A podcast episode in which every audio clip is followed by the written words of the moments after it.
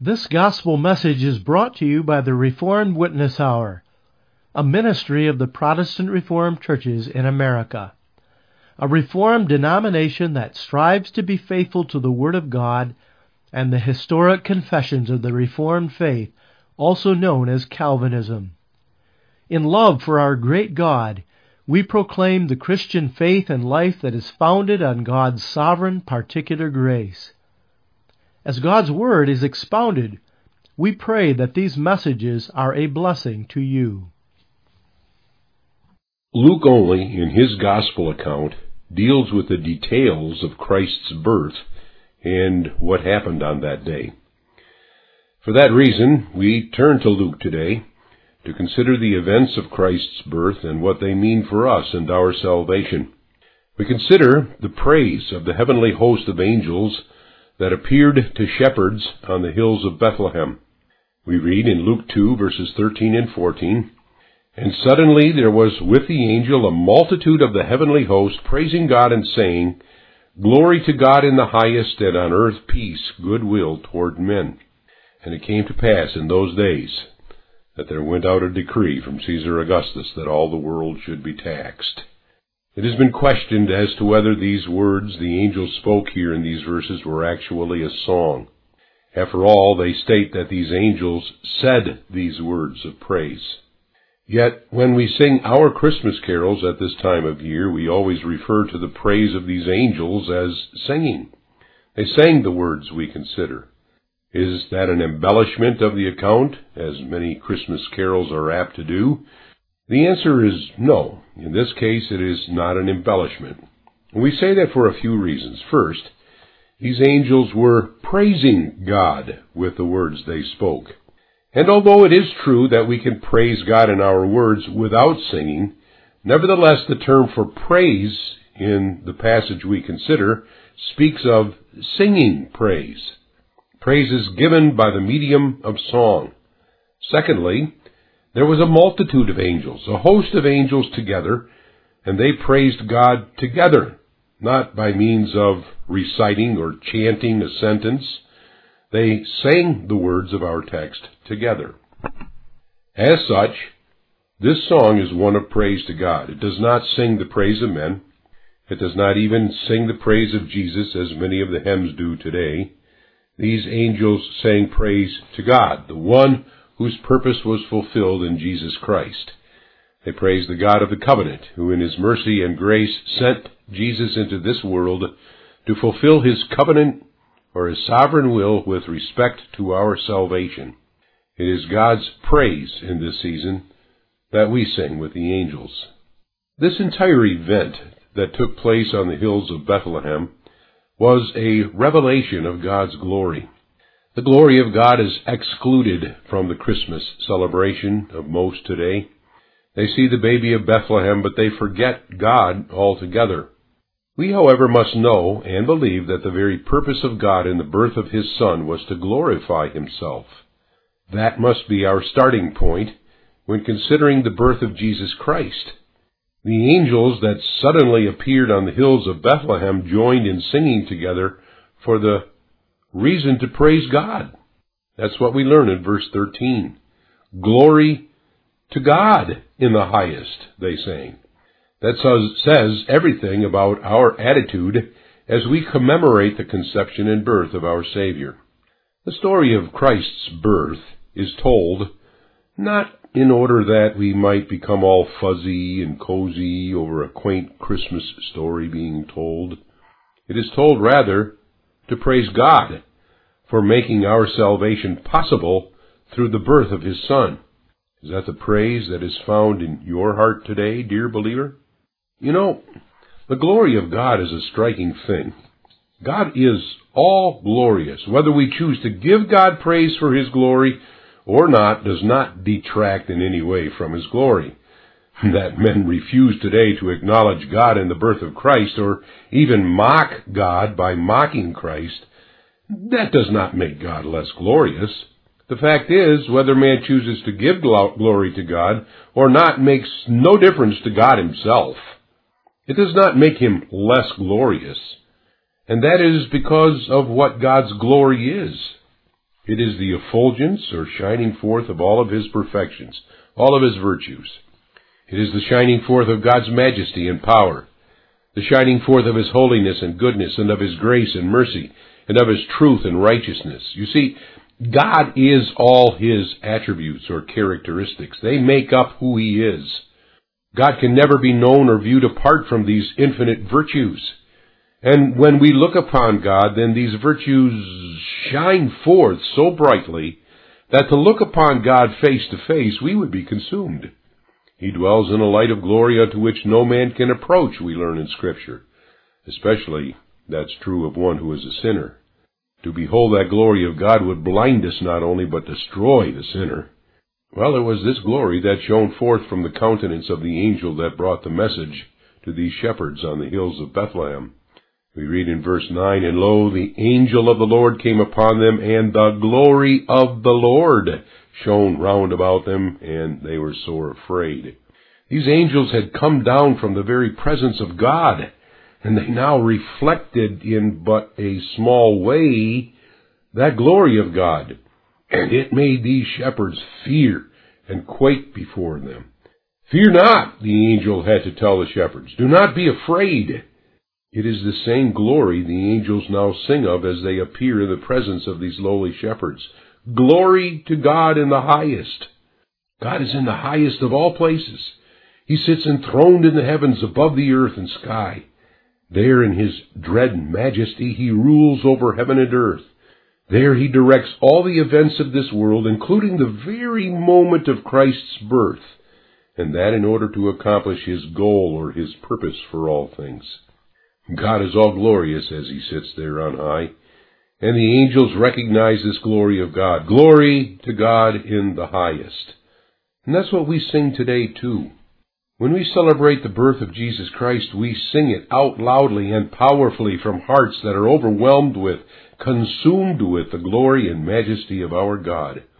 We sing of praise to God. We extol Him for His glory because that glory has revealed to you and me that Christ is the Son of God. God has revealed to us what so many cannot see. They are not able to see it. God has blinded their eyes to it. But God in His good pleasure has chosen to reveal to you and me what He has hidden from the wise and the prudent of this world. They are wise in their own conceits. They do not seek after God. They do not see in Jesus a Savior sent to do God's will. They ascribe an altogether different meaning to Christmas, as we will find in a moment. But we see God's glory revealed in the very birth and in the very face of our Lord Jesus Christ. How? In the most beautiful of ways. A humble handmaiden of God, a virgin, born into the fallen yet royal line of David, was visited by that God in the highest. She conceived in her womb that holy thing which is the very Son of God made flesh.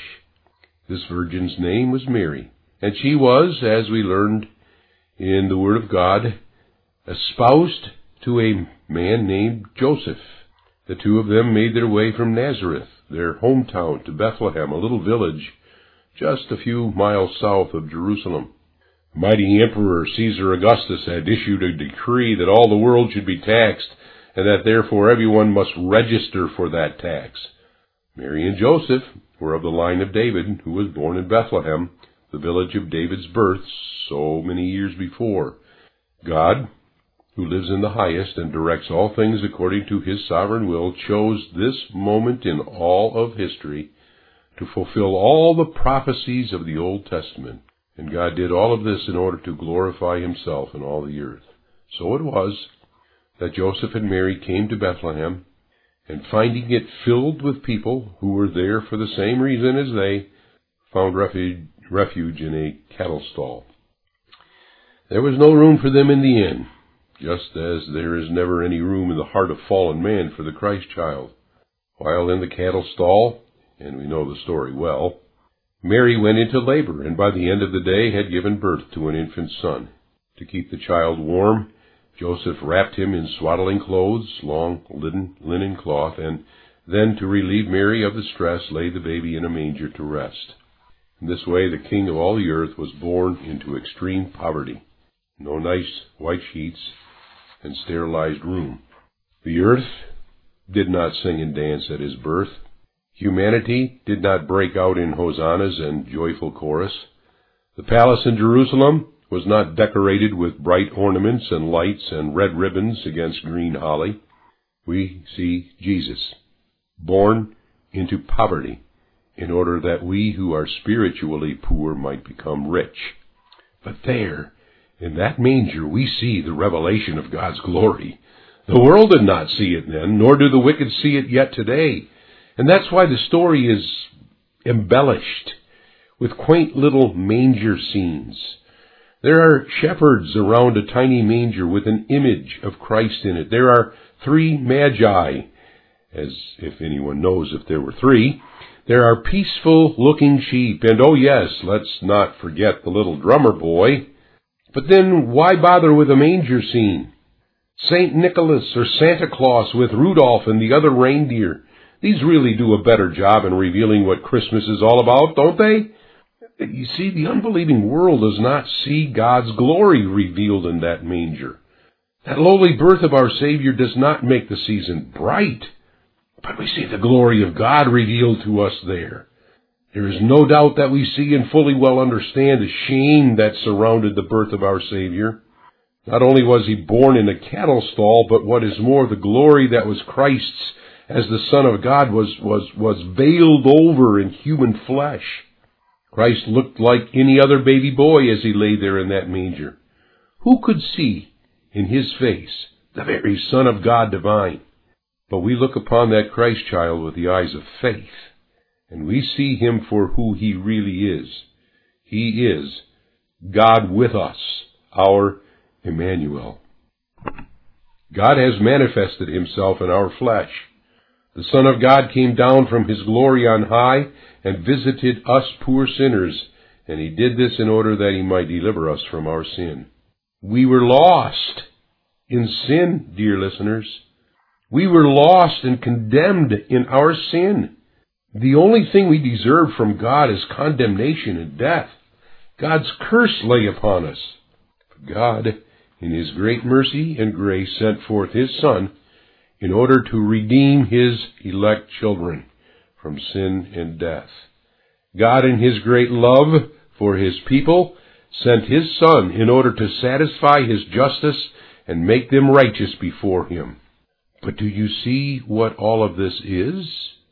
All these are the attributes of God which together make up His glory. All these, all these virtues, all these perfections of God are evident in the birth of Jesus.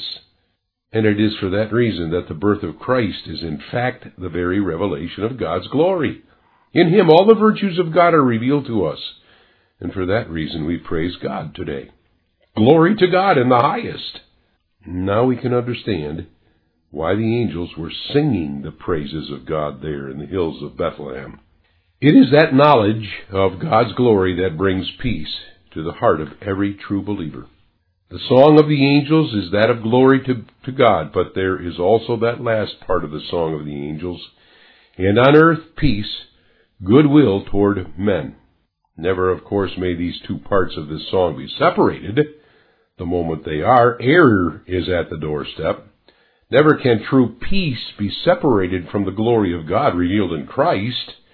As soon as these are, separated, then, then, then the kind of peace of which one thinks is a a false peace.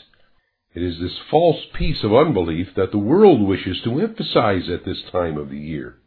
How often this very verse is mentioned in the world's false conception of peace.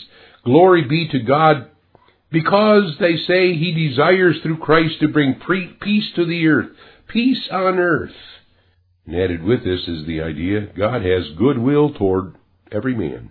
This is the idea of the world and this is what is preached by many today, too. God, in His goodwill toward every man, wants to establish peace on earth for us. And the only reason we do not is because we do not wish to listen to God and His plan for this world.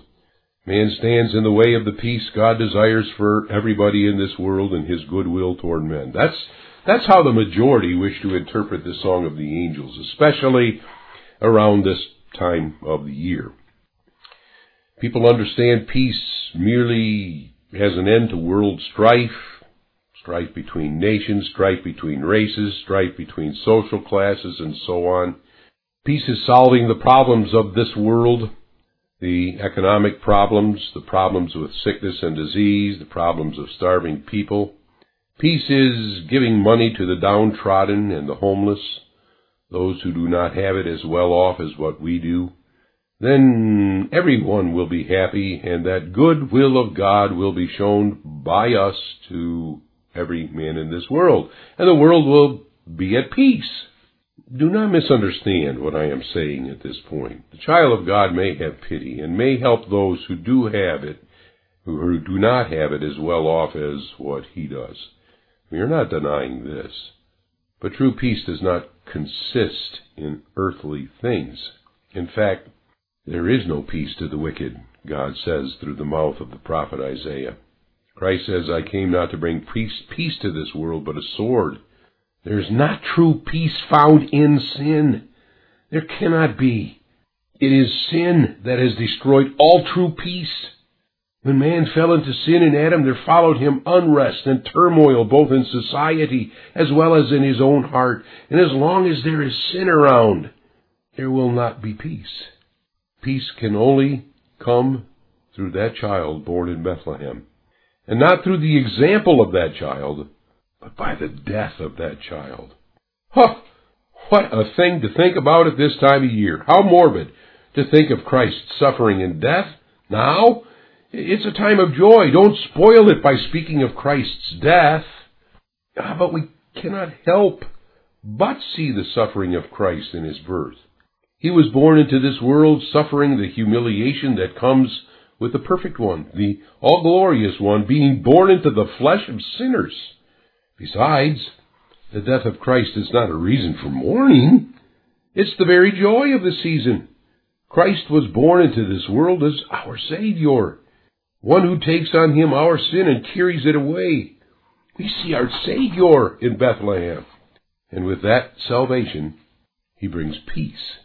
He gives to the sinner rest. That peace and rest that comes from salvation from sin is the true joy of the season because it alone is true peace. Deliverance from sin and being restored to God's favor brings peace to a weary heart that is burdened with sin. On earth, peace, goodwill toward men. Now, we are quoting the King James Version here, and the King James Version does not really give a very accurate translation of this Song of the Angels. When I say that, however, it does not mean that the wording is necessarily wrong in itself. God does, in His great love and mercy, bring peace to this earth in Christ, though the vast majority of mankind does not receive it. It is true that in Christ God's will is shown toward men, although not to every person in this world. So the translation is not erroneous when properly understood, but it is still not a very good translation. It can and is so quickly understood as if God desires to give salvation to every person and not to those whom he has chosen to give that salvation. Because of this error, a more careful translation of this Song of the Angels is needed. The English Standard Version translated in this way, Glory to God in the highest, and on earth peace among those with whom God is pleased. That we must properly understand is the season or the reason for the season of this year. God's peace on earth is directed toward those people who are of God's good pleasure. This is true because there are the only one, because they are the only ones who indeed see in Christ salvation from sin. These are the only ones whom God leads to Christ to find in Him alone such joy. Now, we know what the angels sang of that night. Now we know the joy that they had and we know the message they sang. To God be the glory for what he has done. And to God's elect people chosen from eternity as the objects of God's good pleasure, peace to them. Peace to you and me, fellow believers. That is what we hear in the song of the angels. We are God's treasure and he finds his pleasure in us. He loves us. He knows our sin and our misery. In the person of our Lord Jesus Christ, God reveals to us His virtue and grace, and we are saved. God has made a salvation that was humanly impossible possible through the birth of His Son into this world. We rejoice in God. We sing with the angels. Glory be to God. To Him be all the praise, honor, power, and dominion forever and ever. May His name be glorified in all the earth. May His will and good pleasure be fulfilled, and on earth peace toward men of His good pleasure. Peace be to you, saints of God. Not just an earthly joy and peace, but may you experience in your hearts, amidst all the trials and afflictions, amidst all the pains and sorrows, amidst all the failures, may you experience peace in your hearts. But also with all the successes and victories, and all the works of your hands in this new year, peace be unto you and joy from our holy God, who has revealed his glory to us in the face of our Lord Jesus Christ. May we remember that now and throughout the year. Let's pray together. Our gracious and eternal Father, we are thankful unto Thee that Thou hast provided us with our salvation, and Thou hast done that by sending forth into this world Thy Son, Jesus Christ. We commemorate His birth. And we do so, Father, because we realize that without His birth, then salvation would not have been possible for us. Thou hast made it possible through sending forth thy Son to be born of a virgin. And now we are grateful unto thee too, that thou hast given us our salvation from sin and from our misery, and that we see in the face of Christ. Bless us in this season of the year. We ask this for Jesus' sake. Amen. The gospel message you have just heard was sponsored by the Protestant Reformed Churches through its radio program, The Reformed Witness Hour. We hope that you have been edified and encouraged by this message. If you would like more information about the Reformed faith or the Protestant Reformed churches, feel free to visit our website at reformedwitnesshour.org or email us at mail at reformedwitnesshour.org.